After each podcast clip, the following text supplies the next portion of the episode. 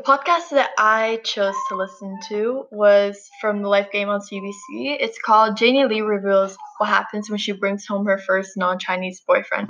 So, although the title may lead you to believe that this is all about her teenage years and her bringing her home her boyfriend, it was more focused on her childhood and her upbringing. So, the theme that I found was a recurring theme was when a loved one passes away, it is hard to cope with and accept Anger and sadness are part of the healing process. So, throughout the podcast, Janie went through many emotions while explaining her childhood. Growing up in a big family means you don't get to spend as much one on one time with your parents as many kids would probably like.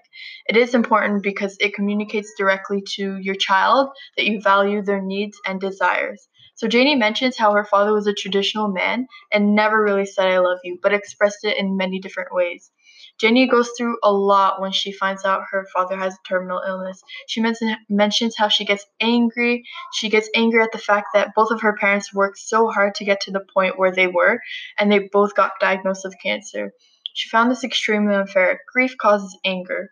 According to understanding, knowing the connection between anger and grief, we must, we most often get angry at the disease that caused the death, or even God at times for taking them away too soon. Uh, in this case, I'm talking about her father.